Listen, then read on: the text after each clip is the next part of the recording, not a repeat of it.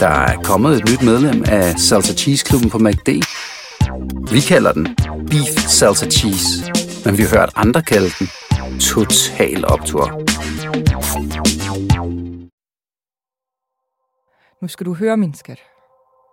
Ham her, der har gjort det her. Han skal i fængsel. Det, han har gjort, er ikke okay. Og jeg er rigtig glad for, at du synes, han var sød, og han behandlede dig pænt. Jeg er rigtig glad for, at det kun tog en time. Men det er meget alvorligt, det han har gjort, og han skal i fængsel. Og hun var sådan lidt, jamen, jeg er jo ikke blevet kidnappet. Og så sådan, jo, min skat, det er du. Du blev kidnappet. Hvor, hvor hun så gik sådan lidt i chok. Du lytter til Panser, en ugenlig podcast på Podimo, hvor vi taler om kriminalsager. Jeg hedder Peter Grå, og jeg er kriminaljournalist. Og jeg hedder René Dahl Andersen. Jeg er tidligere narkotikapatient og har været undercover agent ude i verden for PT. Det her er andet afsnit af en historie, som vi blev opmærksom på efter sagen tilbage i april, hvor en 13-årig pige blev bortført af den mand, som nu er så sigtet for drabet på Emilie Men. Og den sag, vi fortæller om her, skete i 2017, hvor en 4-årig pige blev bortført fra en daginstitution i Aarhus Vest. En 33-årig mand løftede pigen over hegnet fra børnehaven og tog hende med hjem til en adresse, hvor hun blev udsat for seksuelle overgreb. I første afsnit fortalte pigens mor Anja om, hvad der helt præcis skete den dag, som hun aldrig nogensinde glemmer, og hvordan hun selv og hendes datter reagerede lige efter. Vi sluttede første afsnit med, at gerningsmanden blev anholdt. I det her afsnit fortæller Anja videre om, hvad der skete under retssagen, og hvordan hun har det med manden i dag, altså gerningsmanden.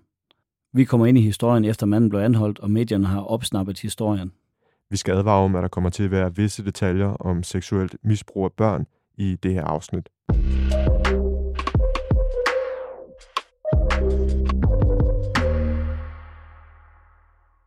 Jamen altså allerede da vi var ude på retsmedicin, der kommer politibetjenten jo og siger, at nu har medierne fanget det.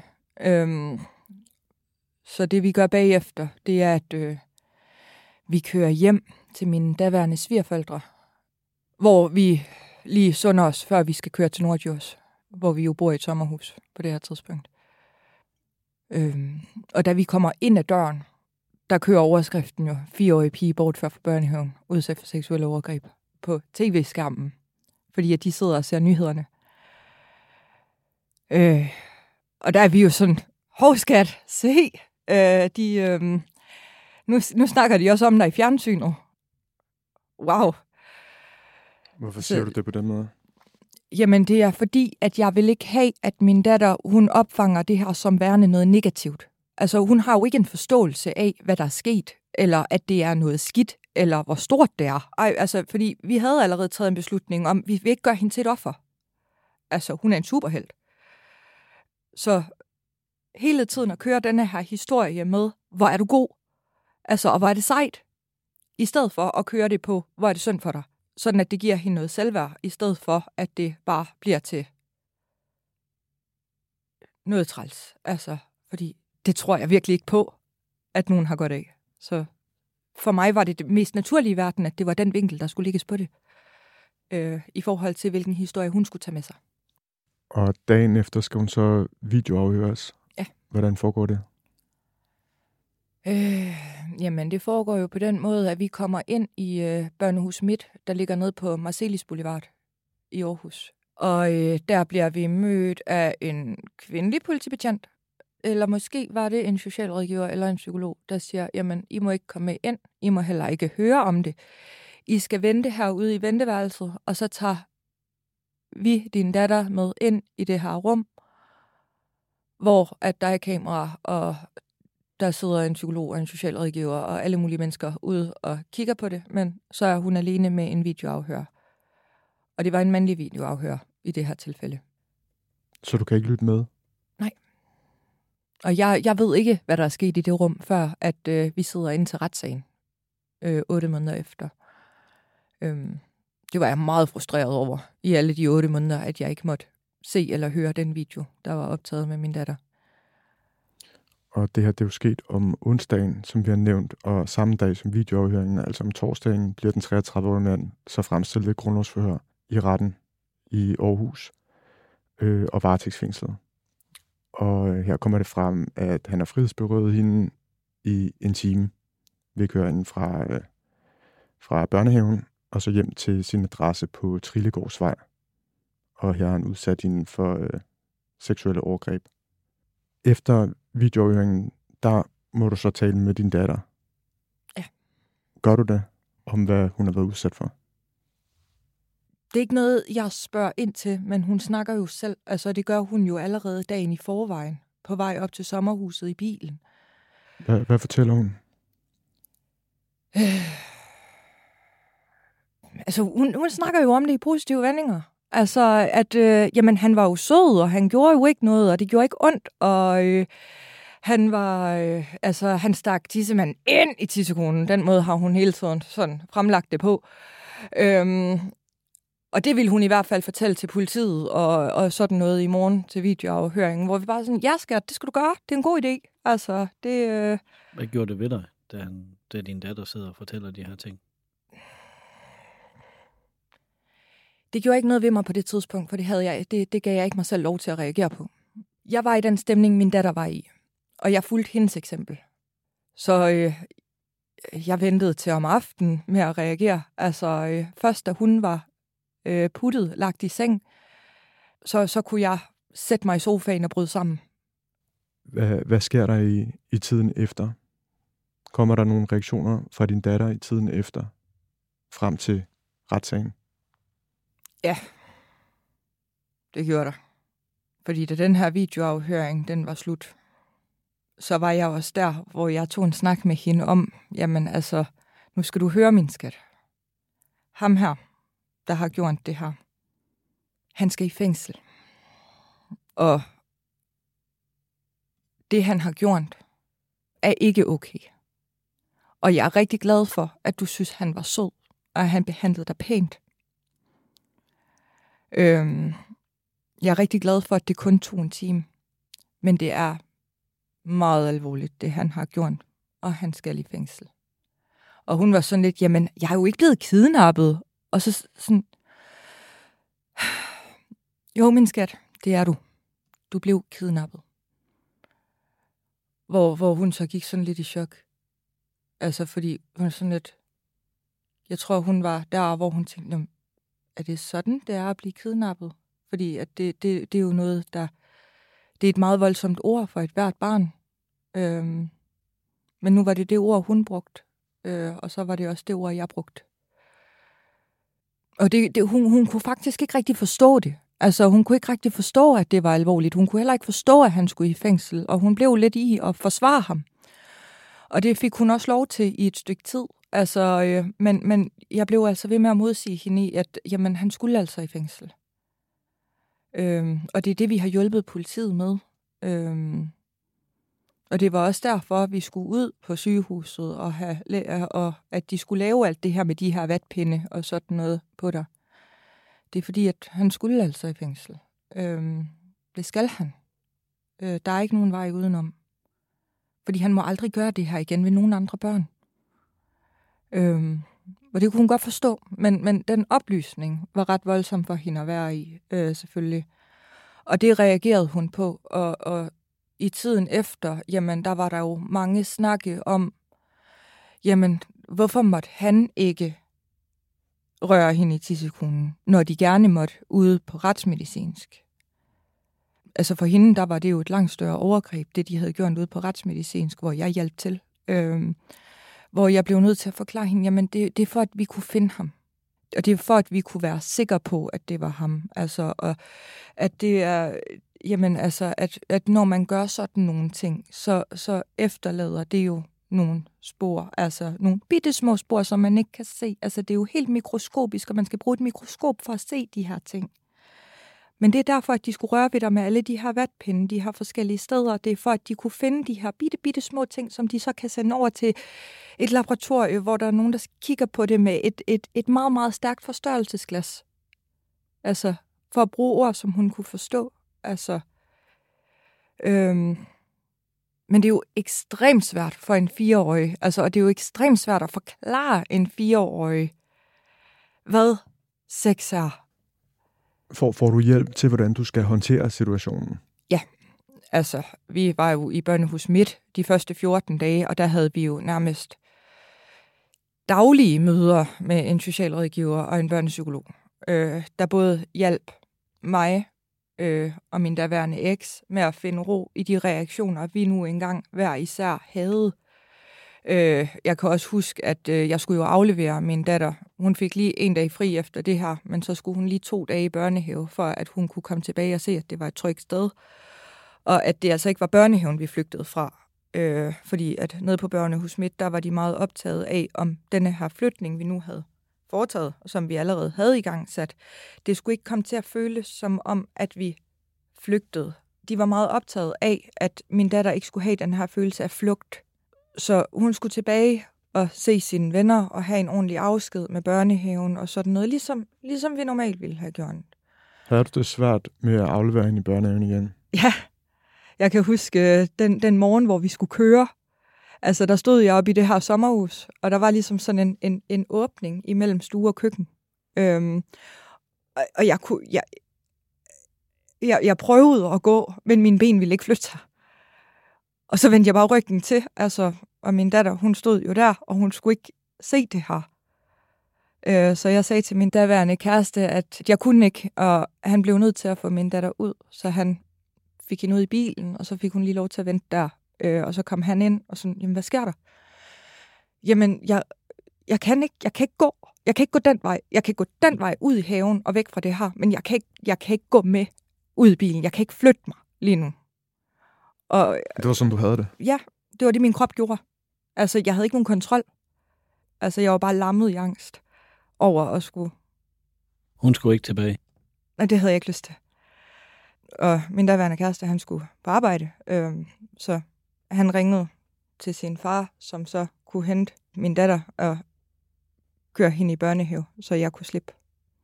Og det snakkede jeg meget med dem om nede på børnehus midt om, at, øh, at det var sådan, jeg havde reageret, hvor de siger, at det er helt naturligt.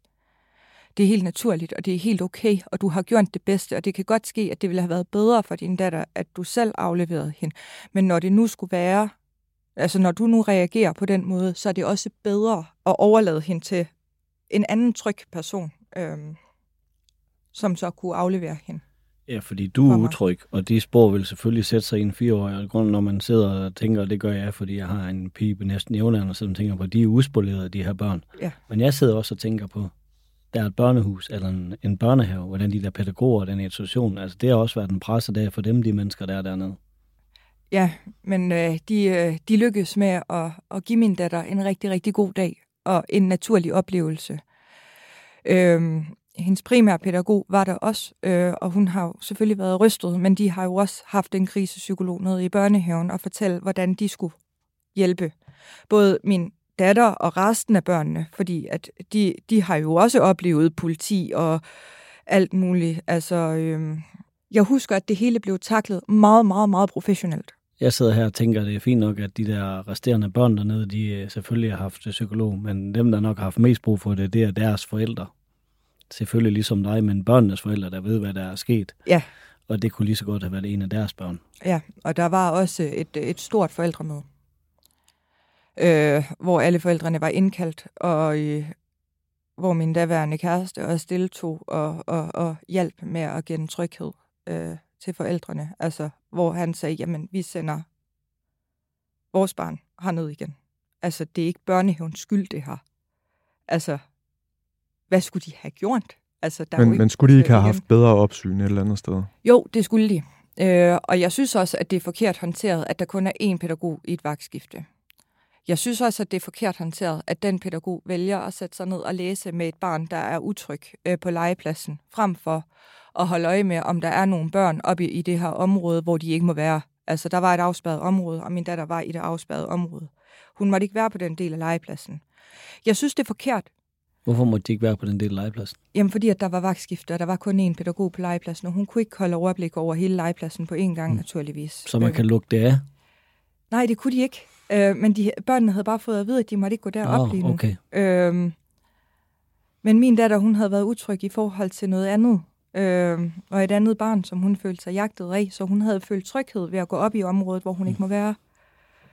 Øh, Har man ændret procedurer i børnehaven, ved du det? Ja, der er også blevet sat højere hegn op. Øh, det er der. Øh, og der var en stor debat om, om hegnene i de udsatte områder i Aarhus V i medierne efterfølgende, hvor jeg også selv var ude og sige, jamen prøv at jeg gik i en børnehave selv, hvor der var to meter højt hegn og pigtråd for toppen, dengang jeg var barn, og jeg har aldrig været utryg ved det. Så jeg kan ikke forstå, hvorfor I prøver at kigge det fra børnenes vinkel og sige, de bliver utrygge ved, at vi nu skifter hegn. Altså hold nu op.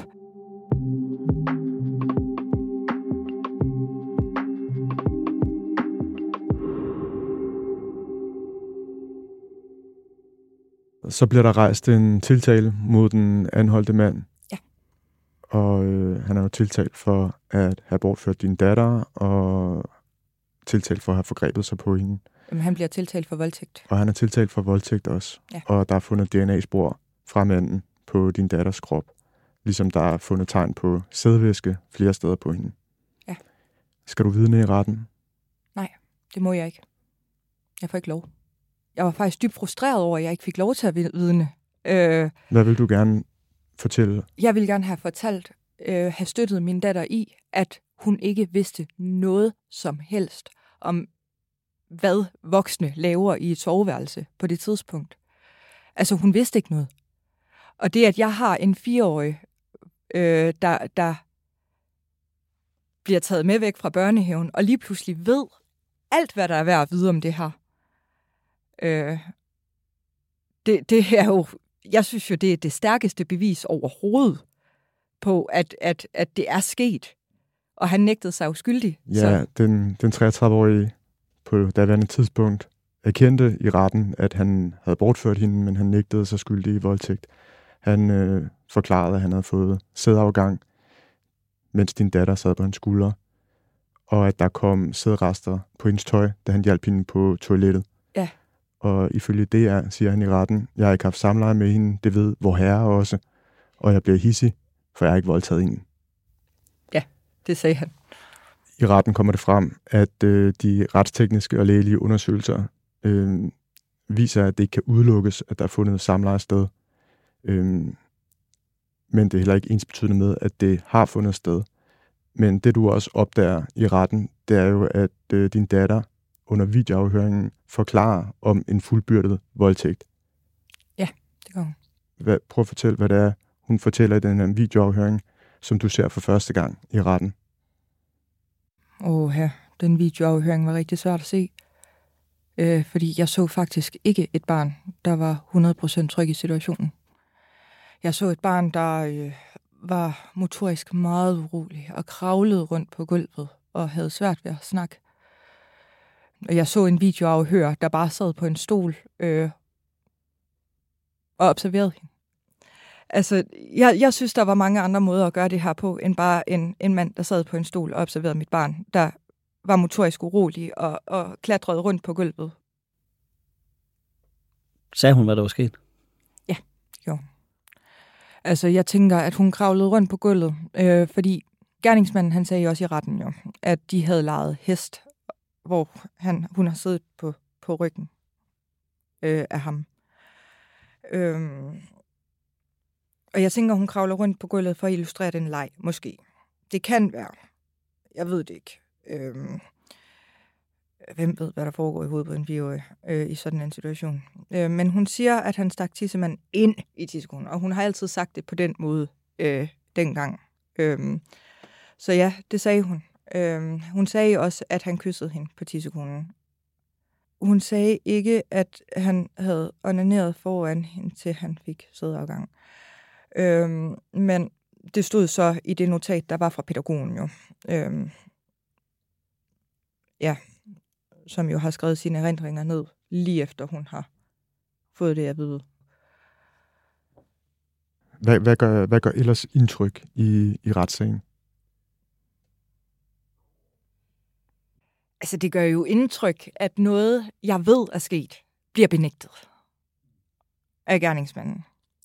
Men det gør også indtryk på mig, at han fortæller, at han på dagen og dagen før, at han havde gjort det her, havde ringet til psykiatrien og bedt om at blive anlagt. Altså, det, det giver mig en ekstrem vrede til systemet, der ikke øh, kan finde ud af at lytte til borgerne. Hvordan var han i retten, den her mand?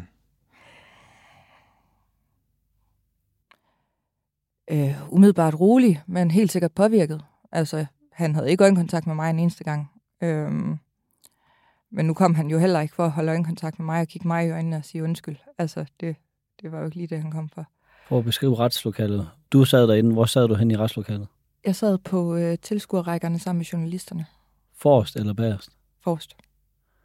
Bevidst, du har sat dig der? Ja. Forsøgte du at få kontakt med ham? Ja. Hvorfor? Fordi man kan se rigtig meget i menneskers øjne.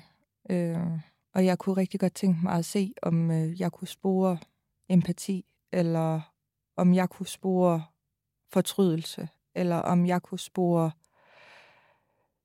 øh, hvem han var, hvad han var for en. Øh, Så du et menneske eller et uhyre, der sad derovre i venstre side af retslokalet? jeg så et menneske, der var meget, meget syg. Han, øh, han er jo diagnostiseret med paranoid skizofreni, og jeg er altså socialrådgiver. Øhm, og jeg arbejder, altså jeg, jeg, jeg har den største empati for folk, der har paranoid skizofreni. Øhm, og jeg, jeg forstår, altså sådan som jeg ser det, så er det noget af det værste. Det er min største frygt. Det er, at jeg begynder at hallucinere, eller høre stemmer, eller at, at, at der skulle være noget, der skulle fortælle mig, hvad jeg skal gøre, eller skulle fortælle mig, at, øh, at jeg skulle begå selvmord, eller skære i mig selv, eller gøre noget dumt ved andre, eller sådan noget, altså, som, som de jo hører. Så et eller andet sted, så ser jeg en mand, der har stået i en magtesløs situation, hvor han ikke vidste, hvad han skulle gøre, og har kaldt på hjælp. Sidder du her, undskyld, det lyder lidt som om, du sidder og forsvarer ham på grund af hans øh, psykiske lidelser. Det ved jeg. Men gør du det? Nej, jeg, nej jeg, jeg forsvarer jo ikke hans handling. Altså, det kunne jeg jo aldrig drømme om, at forsvare hans handling. Men hans person. Nu ved jeg, at min daværende kæreste, han har trænet ham i fodbold, før han blev syg. Øhm, og det gør også, at jeg tænker, at jeg, jeg tror på, at der er et menneske inde bag. Et menneske, som jeg ikke kender. Og så et menneske, som jeg ikke har ret til at dømme. Altså, for jeg er ikke dommer. Håber du, han skulle få en dom? Ja, Hvor lang tid skulle han gemmes væk? Jeg håbede på, at han ville få en behandlingsdom på ubestemt tid. Fordi på den måde ville der ikke være en deadline på, hvornår han kommer ud. Og han vil først komme ud den dag, at man er helt sikker på, at han er rask. Forklarer han, hvorfor han henter din datter i børnehaven? Har han en forklaring på det? Ja. Øhm, han kom gående øh, hen over den bro, der ligger bag ved børnehaven. Og op på stien. Øhm, og imens han går der, der er der en stemme, der siger, gør det, gør det, gør det, gør det, inde i hans hoved. Denne her stemme siger ikke, hvad han skal gøre. Og stemmen siger heller ikke, hvad der vil ske, men han bliver bange for denne her stemme. Fordi at den tidligere har sagt, at den vil slå hans familie ihjel og sådan nogle ting. Og det ligger jo i paranoid skizofreni, at man bliver bange for den her stemme. Altså, det er jo et kæmpe arbejde at komme igennem og ikke reagere på de stemmer, der taler. Og det, det er jo en mega hård lidelse at have. Efter at din datter havde været hjemme hos ham, så kører han hende tilbage i en bordeaux-rød Mitsubishi Charisma. Hvad tænker du om, at, at han trods alt kørte hende tilbage? Jamen, jeg er bare taknemmelig. Jeg er ekstremt taknemmelig for, at denne her mand var i stand til at stoppe sig selv. Jeg er ekstremt taknemmelig for, at jeg har en datter, der kunne komme tilbage og sige, han er sød, mor. Det gjorde ikke ondt. Altså, han har trods alt behandlet hende pænt. Altså, det kan godt ske, at han har gjort usigelige ting. Altså, at han har gjort noget, der er dybt krænkende for både mig og min datter. Selvfølgelig har han det. Og selvfølgelig var det ikke okay. Og det, det er jo slet ikke det. Men når jeg tænker på, hvordan han kan have haft det, og de beskrivelser, jeg har fået fra andre, der har paranoid skizofreni, både i dokumentarer og andet øh, i forbindelse med mit arbejde og beretninger og så videre omkring den her lidelse, så tænker jeg, at jeg er taknemmelig for, at han stoppede. Jeg er taknemmelig for, at intet har gjort ondt på hende. Og jeg er taknemmelig for, at han ikke slog hende ihjel, fordi det er der folk med denne her lidelse, der gør. Slår ihjel.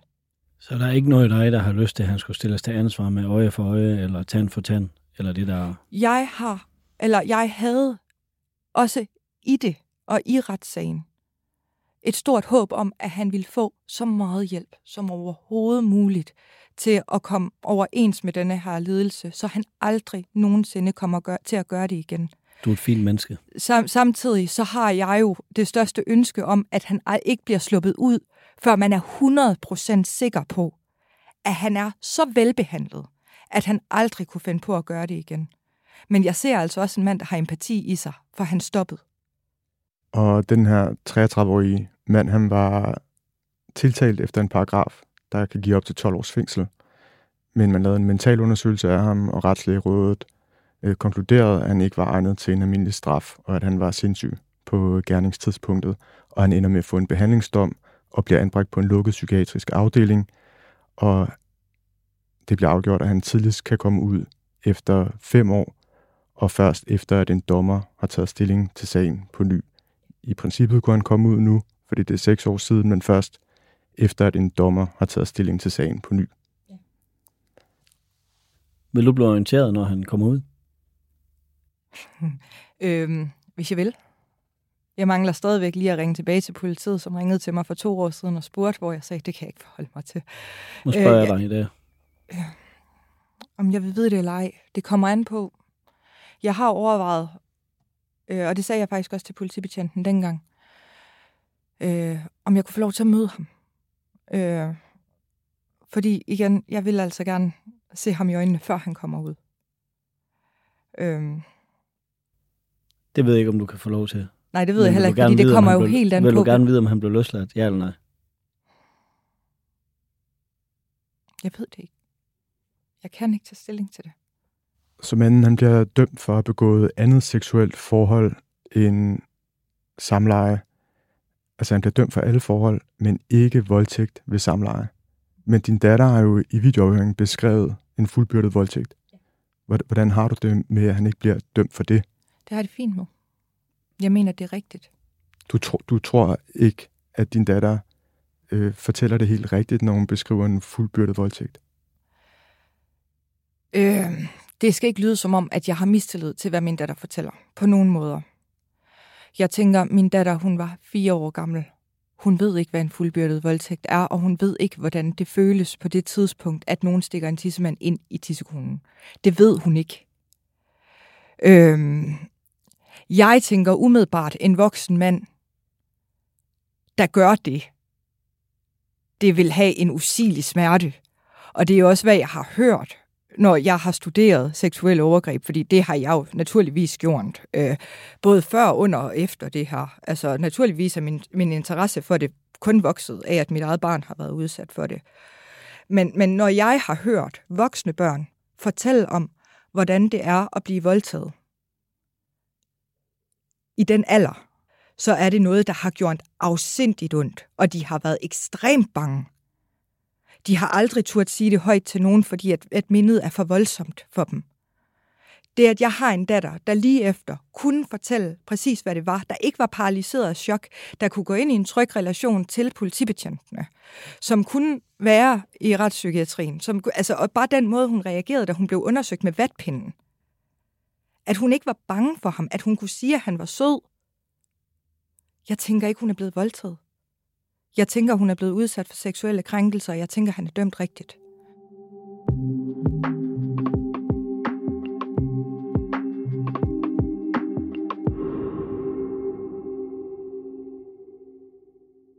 Hvordan har din datter det i dag? Hun har det godt. Hun har øh, ADHD, og hun har en intelligens på 126 øh, så har hun denne her oplevelse i bagagen. Øhm, øh, jeg har en datter, der altid har haft det svært socialt, lige siden hun startede i sin første børnehave, i overgangen til den anden børnehave, og i overgangen til skole. Øh, fordi hun har ADHD, fordi hun har en opmærksomhedsforstyrrelse, og derfor ikke er opmærksom på, hvordan andre børn reagerer, og nødvendigvis er opmærksom på, hvad der sker i sociale situationer. Det er noget, hun har brug for støtte til, og derfor går hun i specialklasse, og det er det absolut bedste, der kunne ske for hende. Men jeg har en datter, der er tryg og har en sund udvikling, og det, hun er mest påvirket af, det er de udfordringer, der har været med det, i det sociale, i børnehaver og, og skole. Og det, at hun altid har skulle kæmpe for at få venner. Hun går nu i en specialklasse, og hun har en bedste veninde, og vi har haft soveaftale, og de klikker så godt. Altså, jeg, øh, jeg har, har en datter, der har det godt. Kan de vanskeligheder, du beskriver, hun trods alt har, have noget at gøre med det, hun har været igennem? Det kan man godt tolke det som tænker jeg. Øhm, og jo, det kan da godt have, have gjort det sværere for hende. Det kan det sagtens. Øhm, særligt fordi, at hun har en mor, der har haft det svært med det. Det var det spørgsmål, jeg sad ja, med. Hvordan fordi, har fordi, det? fordi at jeg tænker, at det, mm. det min, min datter, hun reagerer allermest på, det er, når mor er stresset. Hun kan ikke lide, når mor er stresset. Hun kan ikke lide, når mor bekymrer sig. Hun kan ikke lide, at mor har det svært. Hun kan ikke lide, når mor hun er træt. Men hun vil heller aldrig nogensinde væk fra sin mor. Altså, fordi at hendes mor er også den, der er bedst til at snakke med hende om det her. Hendes mor er den, der forstår hende. Øh, hendes mor er den, der altid har tid til en snak fem minutter før sengetid. Hun har også en mor, der har snakket med ufatteligt mange psykologer om, hvordan man taler med et barn omkring ting, der er svært. Og altid venter på, at hun kommer selv. Og jeg tænker, at det er det vigtigste.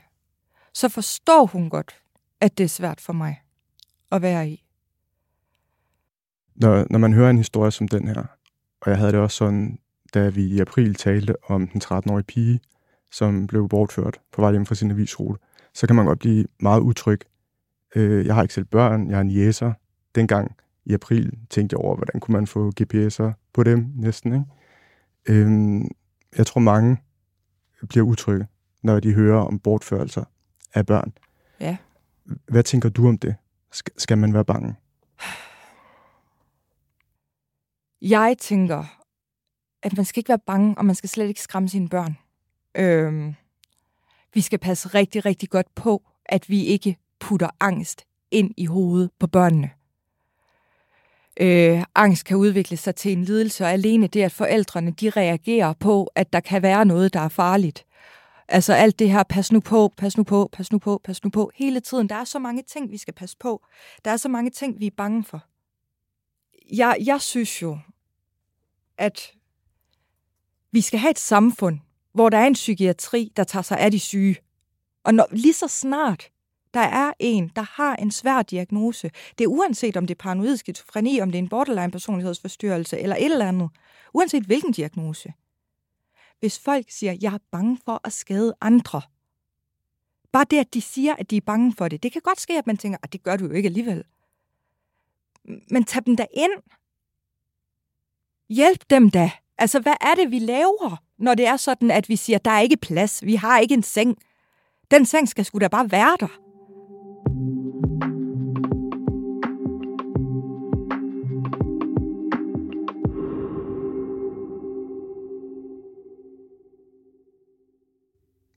Du, du skal have tusind tak for, at uh, vi må tale med dig i dag, Anja. Jeg siger tusind tak for, at I vil lytte. Og så vil jeg sige, at uh, tak for, at uh, du deler din historie, og at det er sådan, at du ikke gør det fremad for folk derude, og i øvrigt for din datter og dig i fremtiden. Så tak for, at du kom herind og fortalte den barsk historie, i hvert fald for Peter og jeg. Det er også en barsk historie for mig. Det skal man overhovedet ikke underkende eller undertrykke på nogen måder. Selvfølgelig er den barsk. Den kunne bare have været så meget værre.